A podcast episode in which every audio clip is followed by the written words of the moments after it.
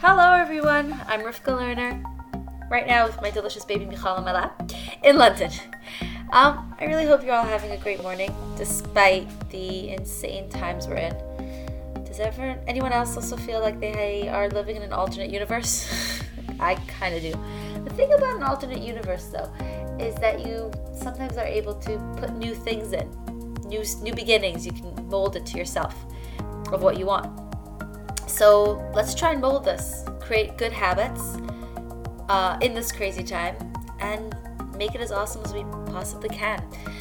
So that brings me to the podcast, which I've been meaning to blast out for a while now. It'll be something you can pop into your ear once a week, hear relevant, a deep thought on the current Torah portion, so the Parsha, with lots of psychological tidbits thrown in for good measure.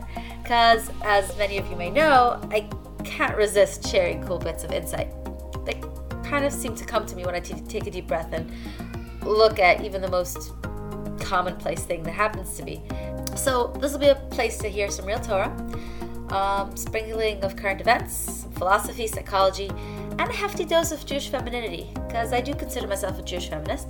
I'm super happy to be a woman, especially a woman nowadays. Do you have to say that? Um, I think that for me, owning my femininity is about a balance. On the one hand, it's embracing and not apologize uh, not apologizing for the aspects of being a woman that I love. And on the other hand, still pushing myself constantly to be more, learn more, teach more, do more. Um, it's juggling, it's balancing. And uh, so this won't be trying me trying to be like a guy.